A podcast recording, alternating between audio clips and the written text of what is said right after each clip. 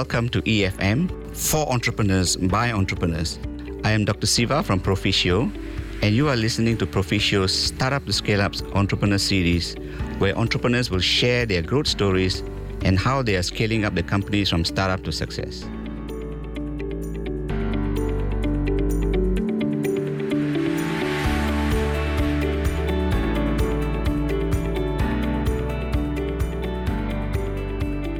We have with us today Clarence Leong, the founder and CEO of Easy Parcel, a platform for courier services. Morning, Clarence. Hi, morning, Doc. Good to always see you and always be happy to be back. Thank you very much for coming on the show.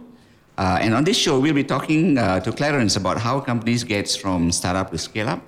And Clarence will share his journey on scaling Easy Parcel, which is now available in four countries uh, Malaysia, Singapore, Indonesia, and Thailand. Am I right, Clarence? Yes. Four countries. Okay.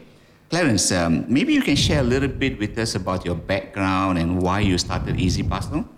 Oh, okay. Thanks. Good, good to start with that. Uh, like to share how, with a lot of hair now become no hair. The journey is always very important. Um, I'm my background is is an aerospace engineer.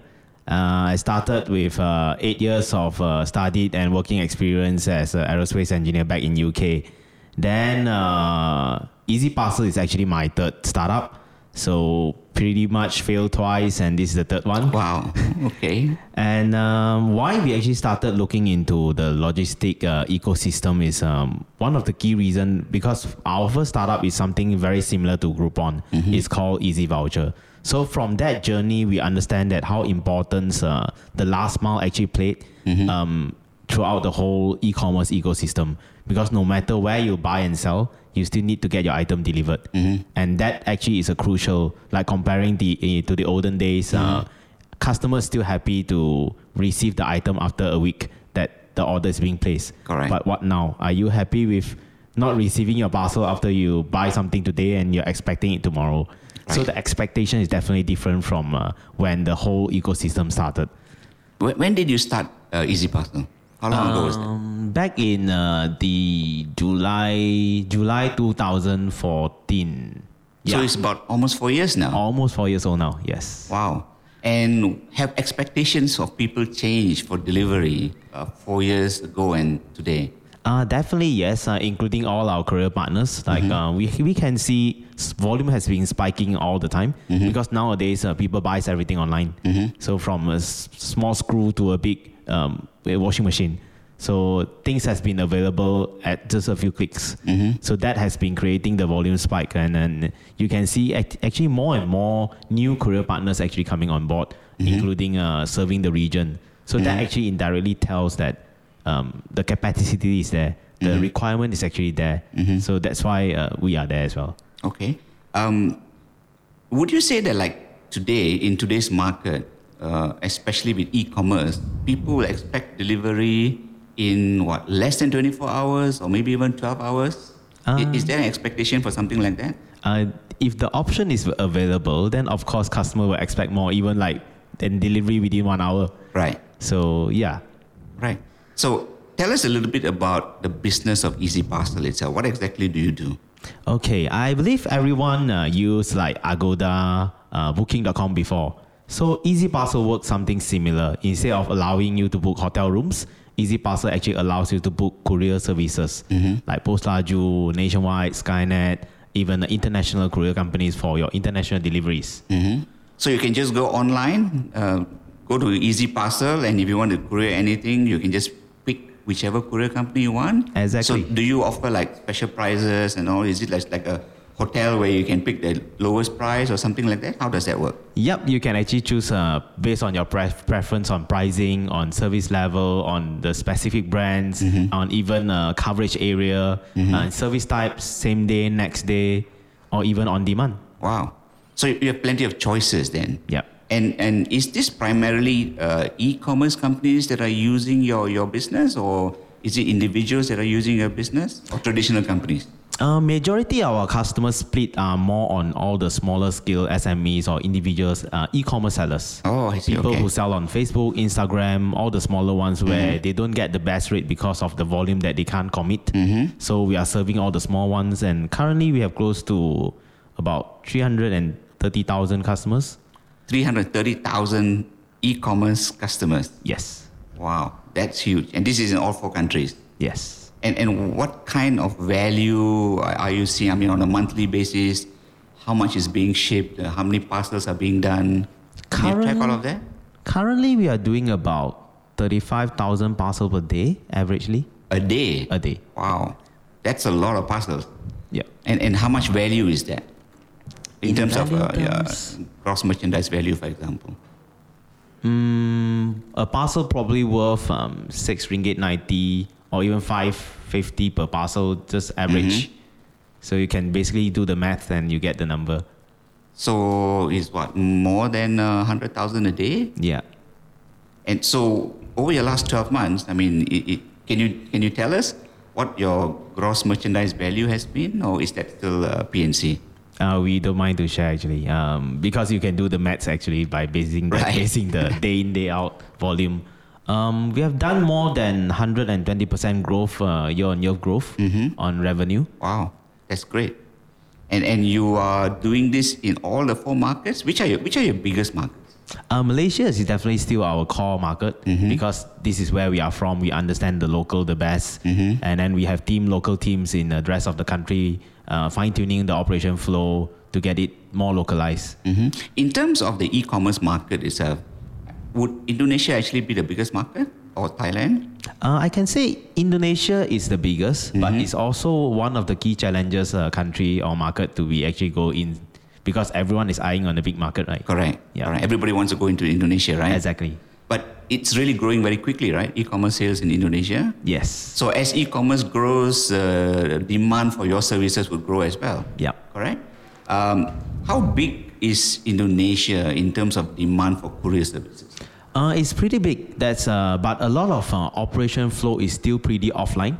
So our part is more on the education. How can we help them to be uh, more systematic? Uh, how can it improve the service level or even the process flow in getting the booking done? And and are people actually savvy enough to use these services? Uh, the e-commerce players?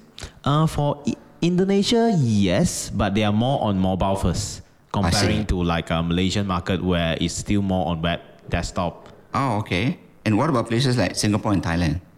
Singapore is pretty much similar to like what we have Malaysia in Malaysia because the behavior is pretty much similar. Not really much education that you need to do because uh, people who use the system they understand what we are selling. And uh, for Thailand wise, it's a bit challenging as in the language because uh, you need to really have a local people to actually speak locally Right. to actually translate uh, what we're actually doing. Right.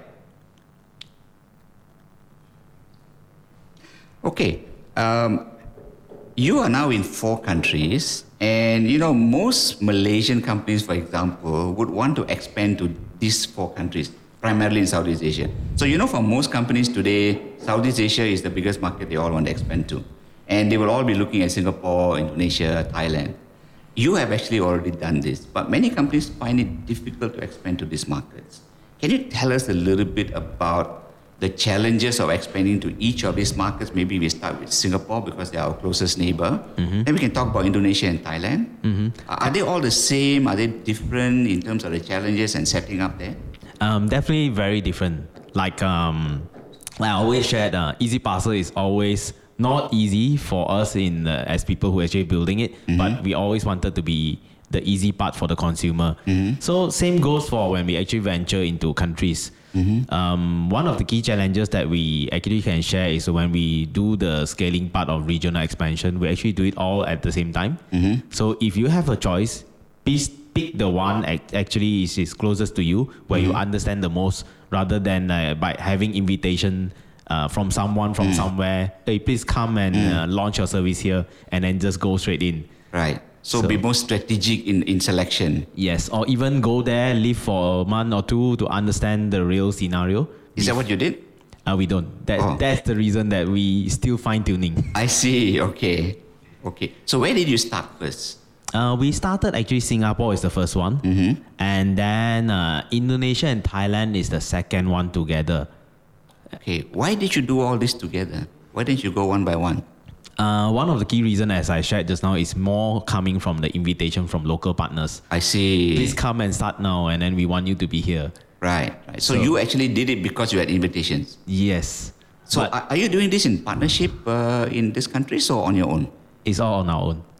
I see. So it's actually 100% owned by Easy Parcel, Yes. each of these operations. Yes.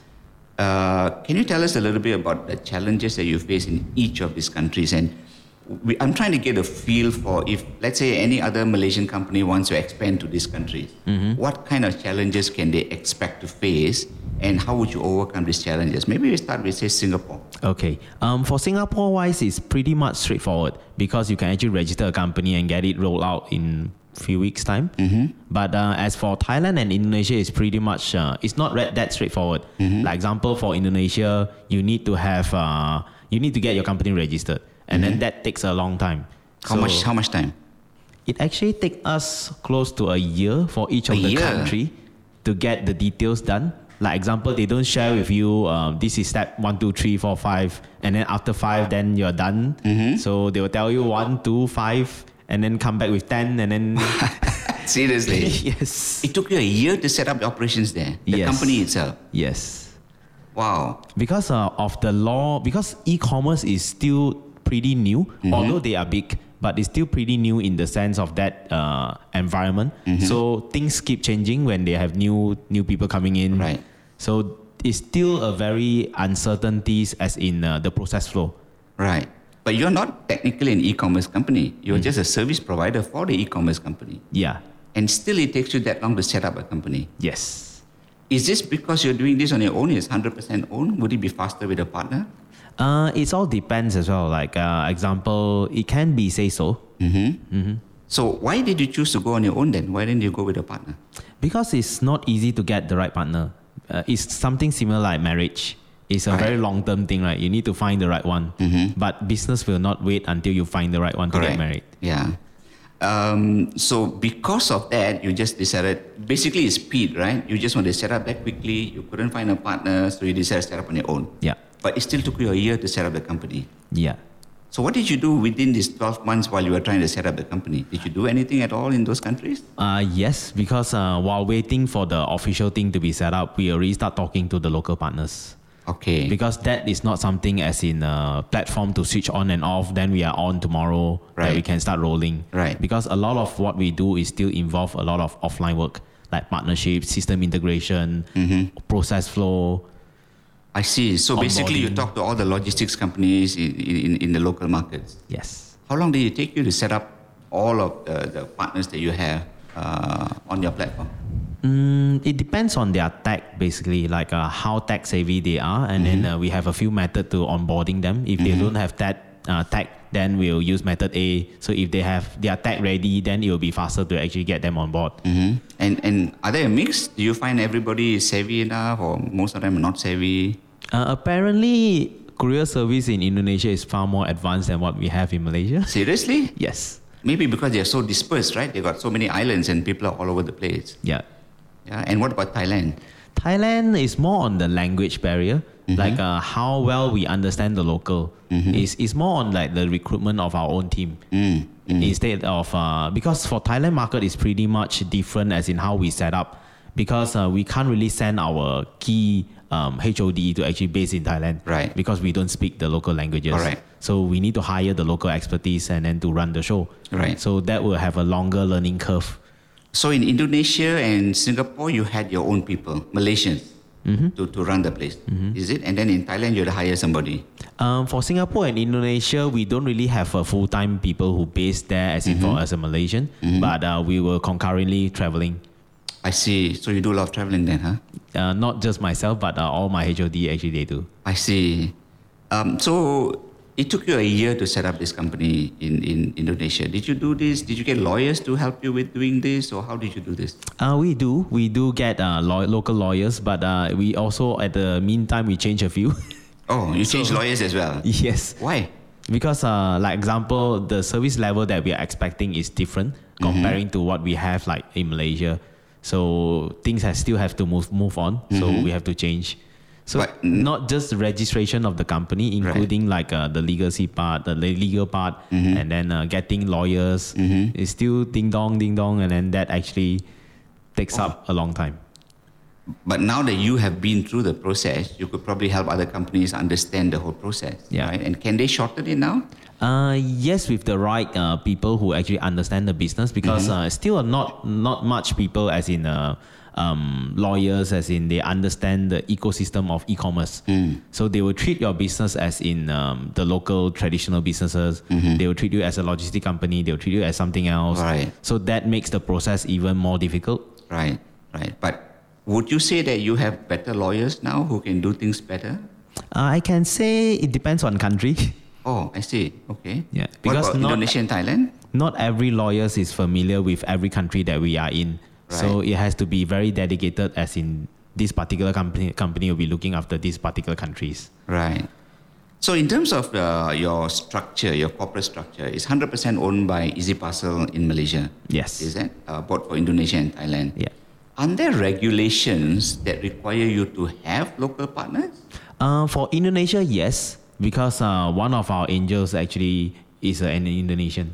Oh, I see. Okay. So he is your local partner. Yes. So there's a requirement for that. Yes. Uh, and in Thailand, Thailand, uh, we are 100% owned. you can own 100%. You can own 100%. So regulation-wise are also big problems, right, in this market. Yes. Singapore? Not Singapore, not really that much. Singapore is very much like Malaysia. It's quite an open market, isn't it? Yes. So if to choose uh, Singapore, probably is the best step to go because uh, it's more transparent and everything is very straightforward.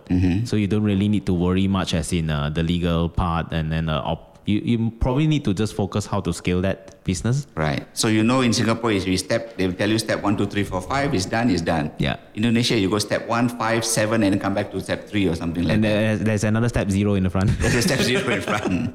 Okay. So in terms of uh, regulations and laws, it's quite challenging in these two countries, Indonesia, Thailand. Um, so far, we feel the process of getting it done is challenging, but I think the regulation is pretty okay. Okay. So that was in setting up your business. Now, how do you actually scale the business in terms of growing it? You know, how do you acquire customers in places like Indonesia and Thailand? Mm, we have to be very local. Example, like uh, we understand that um, Indonesia, both Indonesia and Thailand, they are more mobile friendly, uh, mobile 1st uh, nation. So all, More so than Malaysia. yes, definitely. So how did you go about doing this? It's, it's more on like uh, example when we run our digital ads, we have to target mobile instead of target people who is actually on browser Right. on, on uh, desktop. So all these are the things that we fine tuning. We cannot just replicate what we do in Malaysia and then just dump it there and expect it to happen. Mm-hmm. Is it the same in Indonesia and Thailand, or are they all are they similar, different? similar. So Just, can you apply different the same? Can you apply the same strategies in both these markets? Uh, can say yes, but uh, different segment. Like example, um, Indonesian is more on like currently Instagram, Mm-hmm. and then for Thailand is more online. Mm-hmm. So that are the areas where they are more familiar in using all these tools. I see. So if you are an e-commerce player or you want to uh, service the e-commerce industry, Instagram is bigger than Facebook in, in Indonesia. That's what we see. I see. And in Thailand, it's Line, Line, yeah. not even Instagram or Facebook. Maybe Line, then uh, Instagram, then Facebook. Facebook is number three in Thailand. I I guess it depends on the the audience uh, age because Mm-hmm. nowadays most of the youngsters they don't use Facebook Right. because right. all the parents is on there. So. All the so, so the parents are not yet online and Instagram. So, in terms of uh, the way you do your marketing and all that, is this something you had to learn as you went along, or did you have consultants who advise you? How did you do this? It's, it's more on like we're learning on along the way Mm-hmm. and then we hit something then we we make amendment Mm-hmm. because there is no specific as in no this is the right uh, formula to do from step Mm-hmm. one to step 10 and then you will get result as what you want Right. How did you do this, and how do you find the talent to do all of this in each of these markets? um, we recruit Mm-hmm. like example for Thailand we recruit local teams and then Indonesia as well and then we Mm-hmm. have our HOD from HQ will be flying there to keep every both parties actually updated Mm-hmm. on the scenario and how can we help with the know-how that we had from the HQ Mm-hmm. because we have been in the market for like close to four years now So a lot of things we can actually replicate. Example, the experience that we have, what type of customers that you'll be facing, how can you solve this problem, and what are your uh, expecting to happen when you have no volume. When you have volume, there will be different problems. Right. Um, and in terms of the talent, can you find good talent in each of these countries?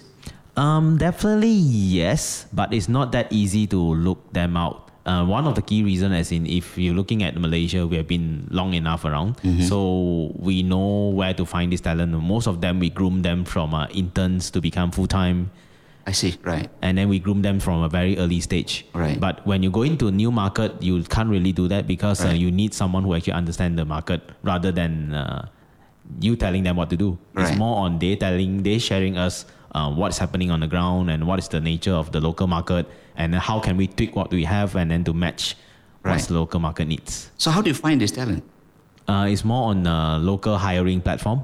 Mm-hmm. And then introduction from friends uh, in the ecosystem, Mm-hmm. the startup ecosystem, because we are pretty active as well on the offline. Right. Right. And and you being an easy, uh, uh, uh, I mean, you're Easy Parcel. You're a new company just going into the market. Can you actually find talent that want to work with companies like like Easy Parcel, startup companies? It's always have to start small uh, because the same uh, same issue or same problem challenges is actually happened when we first started in uh, Malaysia because no one actually understand what we do and why we are doing this. So we actually have to pitch to actually recruit talent. Oh, okay. And you have to do that in Indonesia and Thailand as well? Ah yes. Okay. Uh, in terms of costs, talent costs, is it very expensive to get good talent in these countries? Um, I can say it's pretty much similar the cost if you are basing them as in the service lab, uh, their skill set is pretty much on par as in the Malaysian market. It's no longer as in oh I wanted to move everything to Indonesia because the the It's cheap or something cheap, like cheaper that. or no it doesn't It's no longer that- cheap. It's more on like the pool of talent is much more greater comparing to like what we have Mm-hmm. because uh, like example for talent for developers Mm. um, a lot of uh, Indonesian developers they started doing outsourcing many, since many years ago Correct. and a lot of these outsourcing companies are coming from US from the rest of the country Right. so they already have the know-how Right, right. And in terms of your marketing talent, for example, or your sales talent, can you find good talent as well? Uh, it's more on um, sales and marketing. Normally, we get people from a same different region looking after different things. Like example, we don't really hire a lot of sales personnel in uh, in our business model.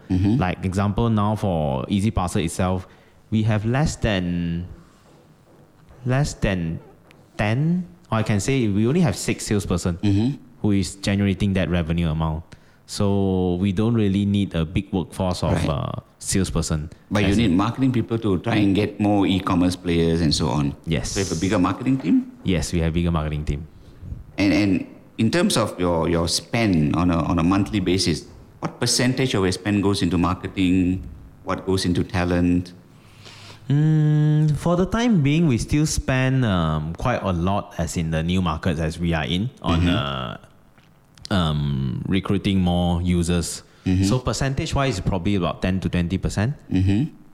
I see. In terms of marketing, to to that's all you spend to mm-hmm. recruit. That's not too bad actually. Yeah, You know. because majority of our business model is online, mm. so a lot of money is actually spent recruiting uh, on online. online. Yeah. And, and it works? Yeah. You can do that? Yes. Uh, I suppose Indonesia and Thailand people are pretty savvy, right? Online savvy. And these are all e commerce players, so you have to do it online as well. Yeah. At least we skip the hassle as in teaching them how to switch on their laptop. Yeah. that was like so five years ago, right? Um, if you were to talk about your biggest challenges in growing the Easy Parcel business, what would those challenges actually be? I think uh, it actually have a few angle to look at it. The first one is probably the team because uh, our team average age is uh, pretty young, about average age of uh, 23 to 25. That's very young. And uh, we have grown from uh, like five people to now close to 100 people now as a team. Wow. So I think communication is the key, as in uh, no matter where you go and how big you have grown up, and uh, when you have a big team, then uh, how are you going to communicate um, more efficiently? I can say. So what kind of tools are you going to use, or to actually share the same message across the board. What kind of tools do you use? Uh, we we actually use um, a few things like uh, one of it is Slack, and then email definitely is there, but uh, that's not the priority anymore because email is just to confirm what we have discussed, and this is just as a record.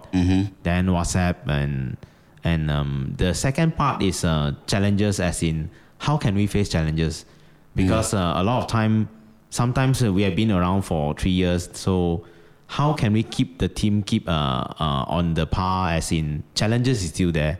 So even uh, we have uh, capture um, x amount of market share in malaysia but the rest of the country is still pretty new.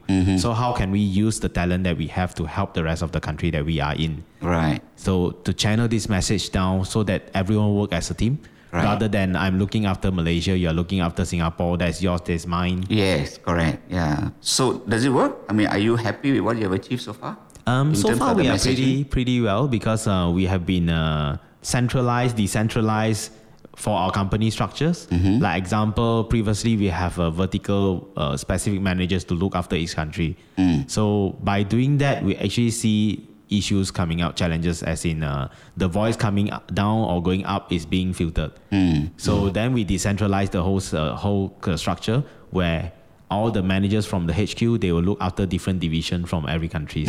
So so far that's been working well. But uh, for of course as a startup, a lot of things will change moving forward. Right. To like as I shared, when you have five customers, the way of doing things versus 500 customers Right. is definitely different. Correct. Okay. What other challenges have you faced? Mm, I can say talent is a big thing. Like example for countries that we are still not really familiar with. So Thailand is a big thing for Thai, uh, for uh, talent to get the right talent. So a lot of time when um, because when we first go into Thailand, the first key criteria we would like to hire the local talent is they can speak English. Right. So when they are able to speak English, doesn't mean that they can do digital marketing well. Example. Right. right. So it's still a pro and cons, but you still can find people with uh, who can only speak Thai, who can do a very good digital marketing. So it depends on how we actually uh, priority our hiring goals. Right. And and and so far, are you happy with your hiring? Um, still fine tuning. Still fine tuning. still fine tuning. What advice would you give, uh, you know, other startups that want to grow into these four markets, Um, okay. Um, especially Malaysian startup wanting to go to this new market? If, if you were to give some advice, what would the advice be? I think can do lots more. Um, we call it test water. Like example, you don't have to go straight away and uh, go through the whole entire process to register a company uh, before knowing how much the market is actually accepting your your product. So you can actually send someone just walk around or even just understand the market 1st so that uh, you actually have a clear view. If I'm doing this, how well the response from the local customers before you're actually going into setting up the whole process. I see. So gain some market understanding first. Yes, Did you personally do that yourself? we don't do that much. So that's the reason why That's the why you're facing extra challenges. Exactly. Yeah. Okay, what else would you advise? Uh, growth is definitely a, a very important thing because um, that is the one key reason why a lot of our team members actually joined the startup because they wanted to experience the growth. Right. So as a founder, we always need to keep that in mind. Numbers is very important, not just about how many countries are you in. Right. Okay. Um, you have also raised quite a bit of funds earlier. Uh, are you in fundraising mode again? Uh, fundraising mode is always on. It's never been switched off. Very entrepreneurial, very startup, yeah? So yeah, we are now uh, we we actually closed our Series A back in December 2012, and now we are going into our Series B. So that is probably will something will happen in the next six to twelve months time. Oh, okay. That sounds good. So finally, what is your vision for Easy Parcel? Where do you see Easy Parcel? What do you see it as in, you know, five years from now?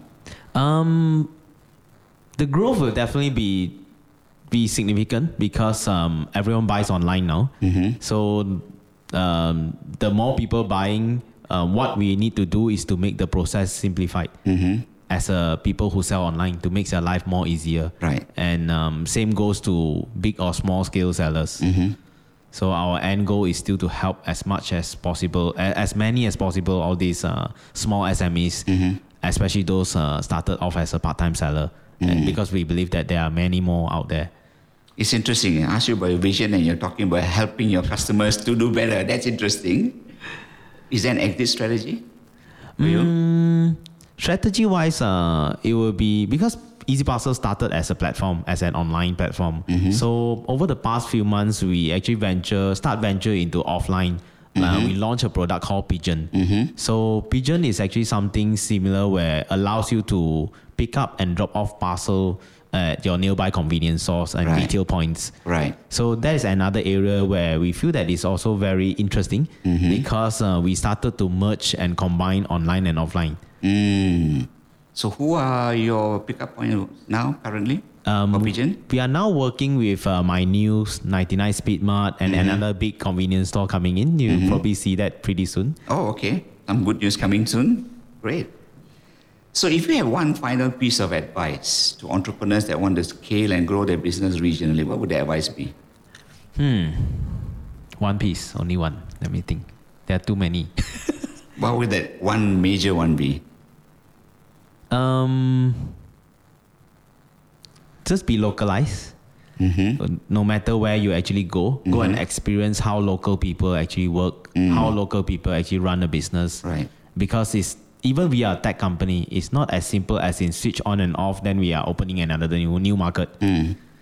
So, you must understand the local market Yes, before you actually set up in each of those countries. exactly. Okay, great. Thank you very much, Clarence. It's been it's been fun talking to you. Same here. Um, I know Easy Parcel is just going to go places. I know you guys are going to grow.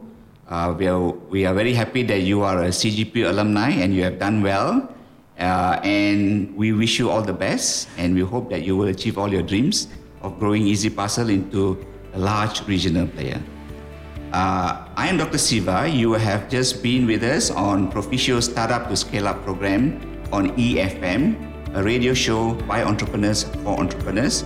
We just had with us Clarence Leong from Easy Parcel talking about his growth strategies and his vision for Easy Parcel. If you like the show, please share it with all your friends and keep listening because there's going to be more startups and scale ups on this program. Thank you. Thank you, Clarence. Thank you, Doc.